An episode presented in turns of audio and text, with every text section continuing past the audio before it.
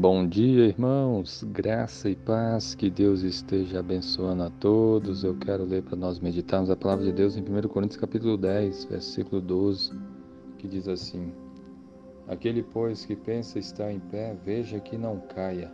Amém. Esse texto bíblico é uma advertência para nós vigiarmos.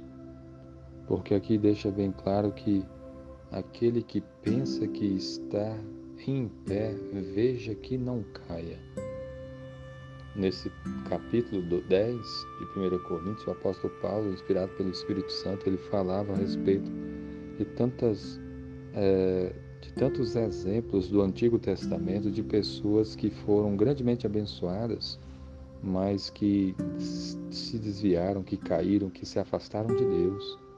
Muitas pessoas saíram da terra do Egito mas nem todos entraram na terra prometida, porque muitos deles foram incrédulos, muitos deles murmuraram contra Deus, muitos deles se fizeram idólatras, muitos foram para a prostituição e a Bíblia mostra que é, desses que saíram do Egito, muitos morreram no deserto e não entraram na terra prometida. Isso serve de exemplo para nós.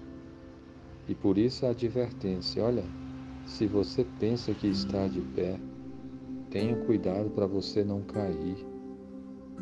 Esteja vigilante, esteja em oração. Tenha cuidado com o que você fala.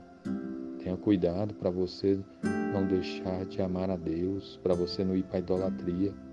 Tenha cuidado para você não ser um murmurador.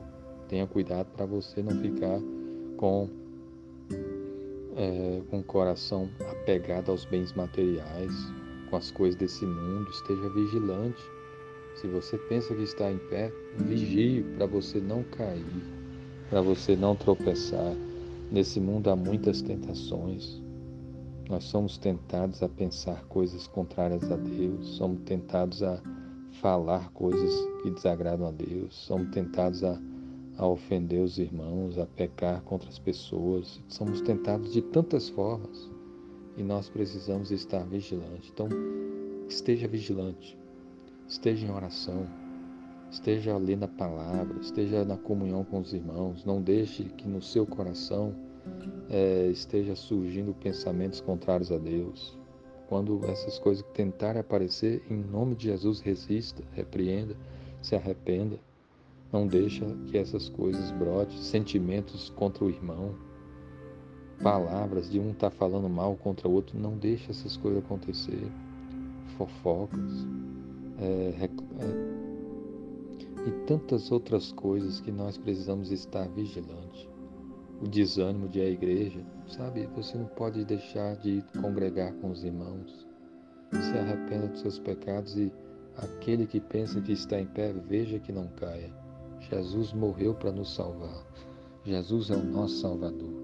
Se você caiu, se arrependa e segure nas mãos de Cristo e se volte para Cristo, porque Ele levanta você.